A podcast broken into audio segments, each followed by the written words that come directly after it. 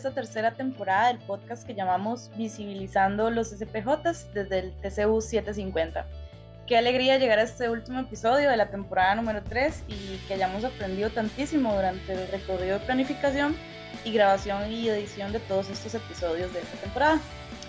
Hoy tenemos un cierre con una persona invitada que nos podrá ayudar a construir desde una visión más cercana a la realidad cuál es la importancia de la existencia de los SPJs en la sociedad costarricense en términos políticos, económicos, sociales, culturales, ambientales, entre otros más.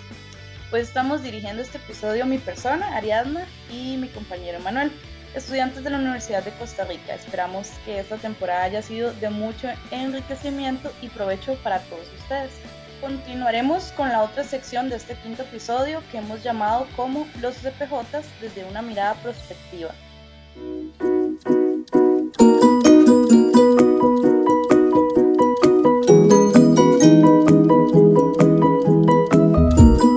En esta segunda sección anhelamos que todos ustedes puedan acercarse más a la persona invitada, que en este caso pertenece al CCPJ Heredia y que con su liderazgo comunal y político ha incidido desde diversos espacios. Les presentamos al joven Andrés Herrera, político que ha incidido desde diversos espacios.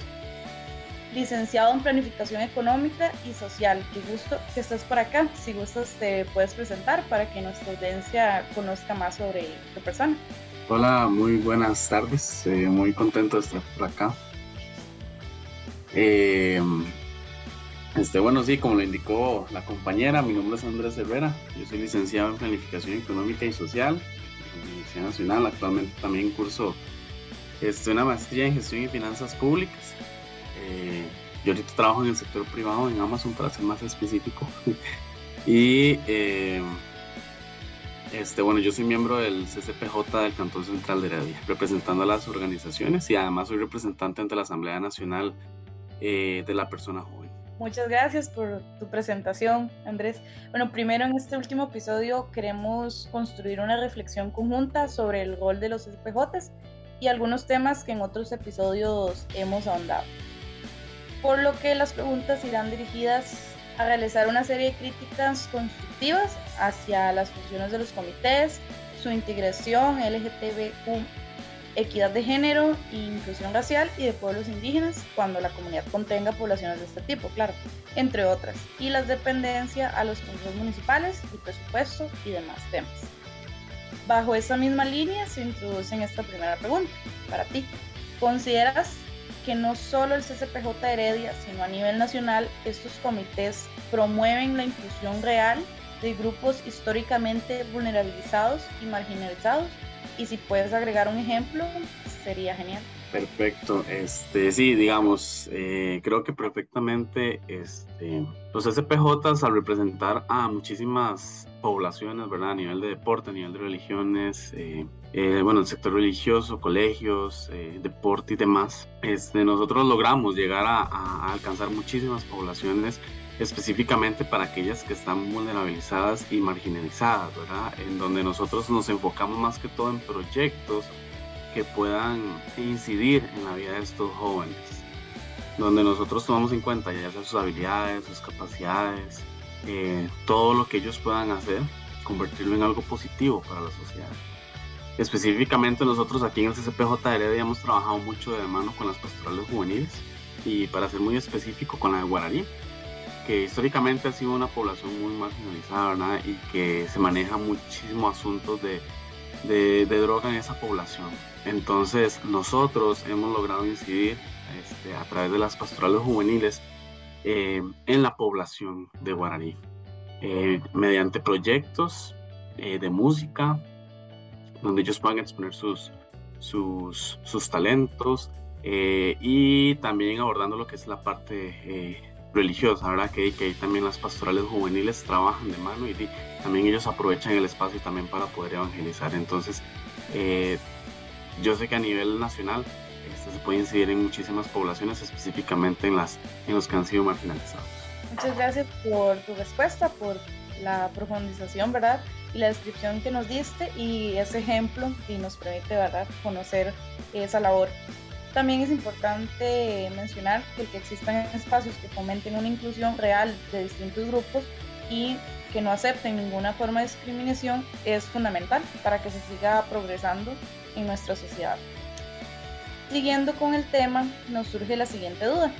Eh, ¿Utilizan algún mecanismo de discriminación positiva para incluir a estas poblaciones a las cuales nos referimos en la pregunta anterior?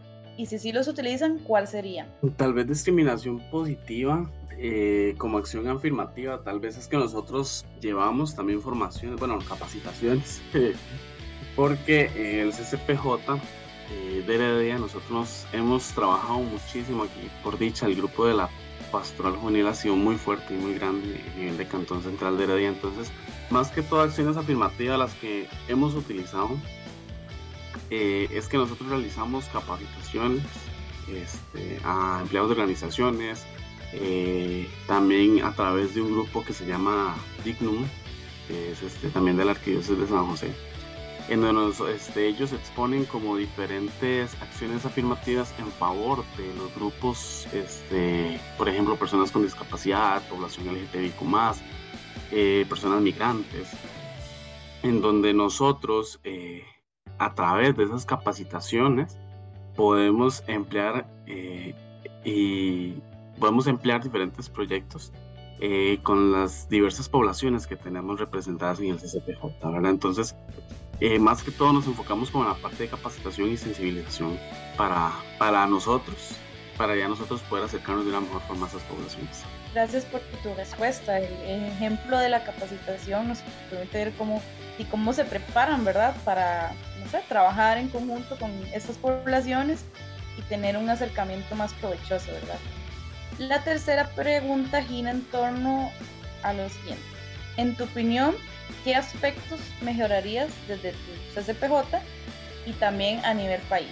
Ok, creo que es importante, primero que todo, y hablando desde la Asamblea Nacional de la Persona Joven, eh, que nos quitemos el color político que muchos tenemos y que se pueda trabajar por una agenda inclusiva y eh, de una forma prospectiva, ¿verdad? Que nosotros ya tomemos en cuenta lo que va a pasar eh, pensando en, a largo plazo con acciones afirmativas que puedan beneficiar a todos los SPJ a nivel nacional. Eso en primera parte. Y segundo, creo que se podría trabajar muchísimo en la representación de cada uno de los sectores porque el problema de los SPJ, y esto al ser algo ad honorem, ¿verdad? Mucha gente a veces no lo toma en serio. Entonces, son unos cuantos los que trabajan, son unos cuantos los que están ahí presentes. Entonces creo que del Sistema Nacional de las Juventudes deberían eh, como, como ver de qué forma trabajar en esa parte, ¿verdad? De qué forma eh, capacitar incluso a, los SPJs y, reforzar esa, esa identidad que tenemos con el SPJ. Y eh, también a nivel municipal, ¿verdad? Que se nos dé esa participación, ese espacio para que nosotros podamos crecer, porque muchas veces nada más lo hacen por cumplir con algo a nivel de, de reglamento, ¿verdad? Eh, sin embargo, no saben el gran impacto que han tenido los SPJ a nivel nacional. Agradecemos que lo visualices eh, todo desde una mirada prospectiva y también como los elementos que propusiste como formas de soluciones o también identificaste cierta problemática como esto que dices, la falta de fortalecimiento, de capacitar a las personas, de que, de que todas trabajen si realmente quieren estar en el espacio, ¿verdad? Ojalá los SPJ puedan mejorar esos asuntos y que sigan haciendo el excelente trabajo que han hecho con la juventud de Costa Rica, que se fortalezcan y que cada vez más eh, las personas se puedan integrar y que trabajen en conjunto. También al respecto tenemos la siguiente pregunta. ¿De qué manera pueden incluir los SPJs en la percepción que tienen las juventudes respecto a estos grupos de los que hemos estado conversando, teniendo en cuenta el amplio rango etario que compone estas juventudes y por ende la variedad de puntos de vista que surgen al respecto. Es importante mencionar que aparte de los de los diferentes de las diferentes poblaciones que están representadas dentro del CCPJ, este, aparte de trabajar en poblaciones en específico, creo que sería importante y bonito también trabajar este, todos los espacios, digamos, de una manera en conjunto. ¿A qué voy con esto? Digamos que, por ejemplo, el Día Internacional de la Juventud, eh, nosotros podamos hacer todo de una forma eh, este, como uno solo, digamos, como una sola comunidad de, juventud. Eh, en donde nosotros a compartir con diferentes poblaciones, ¿verdad? Eh, incluso creo que el impacto que ha tenido los SPJ al ver que todos trabajan, digamos, yo que represento las organizaciones religiosas, eh, dentro del CCPJ he visto como los representantes de las organizaciones nos hemos acoplado súper bien, así como también con el de la parte deportiva, digamos. Entonces, como nosotros creo que el ejemplo viene y, influimos muchísimo el ejemplo que, que, se vive a nivel de CCPJ, a nivel interno, al ver a compartir, al ver que se llevan bien y al ver que se pueden hacer actividades y llevar proyectos a cabo en pro de la juventud. Eso influye muchísimo en todos los sectores que están representados en el CCPJ, ¿verdad? Entonces creo que eh, definitivamente fortalecer esos, esos lazos y trabajar muchísimo eh, específicamente en cada una de las poblaciones y de forma conjunta, ¿verdad? ¿Por qué no trabajar, este, bueno, por ejemplo, nosotros hemos realizado este, tanto a nivel de, de organizaciones, la parte musical, así como también a nivel de emprendedores, ¿verdad? Eh, y también aprovechando conciertos religiosos que hacen las personas de las pastorales juveniles y otras iglesias. Eh, y, ven de qué, de qué forma ahí pueden, pueden contribuir ¿verdad? En, estos, en estos espacios para así el fortalecimiento de, de, la juventud del cantón. Gracias por tu respuesta y por permitirnos comprender cómo desde los SPJ respetan las libertades individuales ¿verdad? de todos estos grupos eh, juveniles, ¿verdad? de distintas edades pero como lo dijiste, cuando ustedes trabajan, eh, los representantes y otras personas y otros grupos trabajan con estos grupos, como el ejemplo de la pastoral, ¿verdad? Eh, dan un ejemplo y otros pueden verlo, los otros grupos o sectores que trabajan en el CPJ pueden verlo y aprenden de esto. Y esto hace que se incentiven a esas juventudes a generar transformaciones en la sociedad y así lograr una inclusión más real conforme pasa el tiempo. Ahora ya para finalizar tenemos la quinta pregunta que nos dice, desde tu opinión, ¿consideras que el propiciar espacios de inclusión real dentro de los SPJ contribuye significativamente al desarrollo integral de las juventudes? ¿Y por qué? Totalmente. Recordemos que el ser humano es un ser integral en donde tenemos este, lo que es mente, cuerpo, espíritu. Y todas esas cosas tenemos que trabajar en los diferentes ámbitos. Entonces, eh, creo que el desarrollo integral en lo que trabajamos desde los SPJs podemos trabajarlo en muchos ámbitos. ¿Por qué? Porque ayudamos a los jóvenes, muchas veces podemos funcionar como, como, como capacitadores, bueno, ¿verdad? Como ese puente entre brindar de este, capacitaciones, ya sea para conseguir trabajo, para las finanzas, para incluso como hacer un, un, un currículum vitae eh, también de cómo eh, podemos influir en que los jóvenes de las iglesias puedan eh, este, fortalecer ese espíritu. De, los, de los muchachos y las muchachas.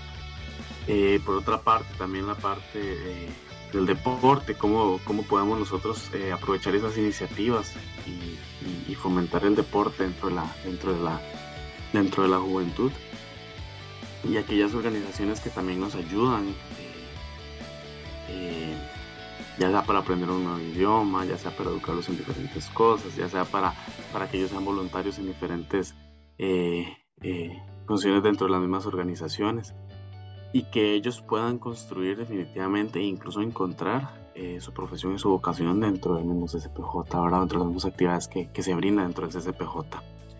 es vacilón porque incluso bueno, en esta última Asamblea Nacional de la Persona Joven nosotros este, recibimos diferentes eh, anuncios, ¿verdad? Capacitaciones, bueno, incluso nos enseñaron mandarín y realizamos un, como un, como un enlace, digamos, con, con, con ellos, entonces donde iba a salir muchísimo más barato la inscripción para los jóvenes, también este, hablamos con la parte del, del Ministerio de Seguridad, con los bomberos, cómo ellos podían ser voluntarios, cómo pueden participar, todo en pro de la sociedad, ¿verdad?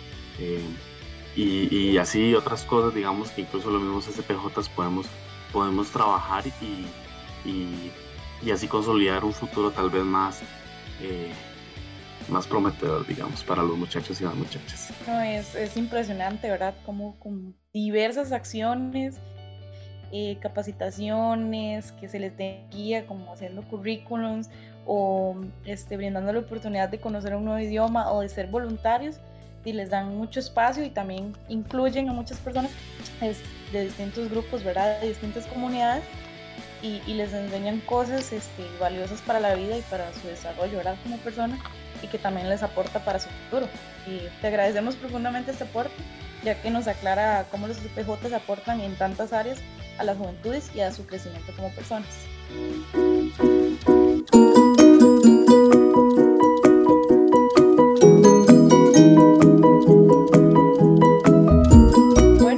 Llegamos este, a la conclusión, ¿verdad? De este episodio. De esta manera finalizamos este quinto episodio. Con, con él también finalizamos la tercera temporada del podcast desde el 750. Esperamos que tanto el episodio como la temporada completa les haya sido de su agrado y que de una manera u otra nuestros invitados hayan aportado nuevos conocimientos o aclarado sus dudas sobre los CPJs, la labor que estos hacen y todos los alcances que tienen, siguiendo esta experiencia tan provechosa para ustedes como lo ha sido para nosotros desde el equipo del PCU. Agradecemos también a nuestro invitado de hoy, Andrés, por habernos acompañado en este episodio y por los reportes tan enriquecedores que nos brindó. Una vez más, nos queda claro que participar activamente en estos espacios comunitarios permite a las juventudes dejar huella y poco a poco lograr transformaciones que nos permiten encaminarnos hacia una sociedad más inclusiva y con ella un mejor futuro. Les invitamos a seguir de cerca nuestras redes sociales donde publicamos información respecto a nuestros proyectos y nuestra próxima temporada del podcast. Muchas gracias por escucharnos. Chao, chao.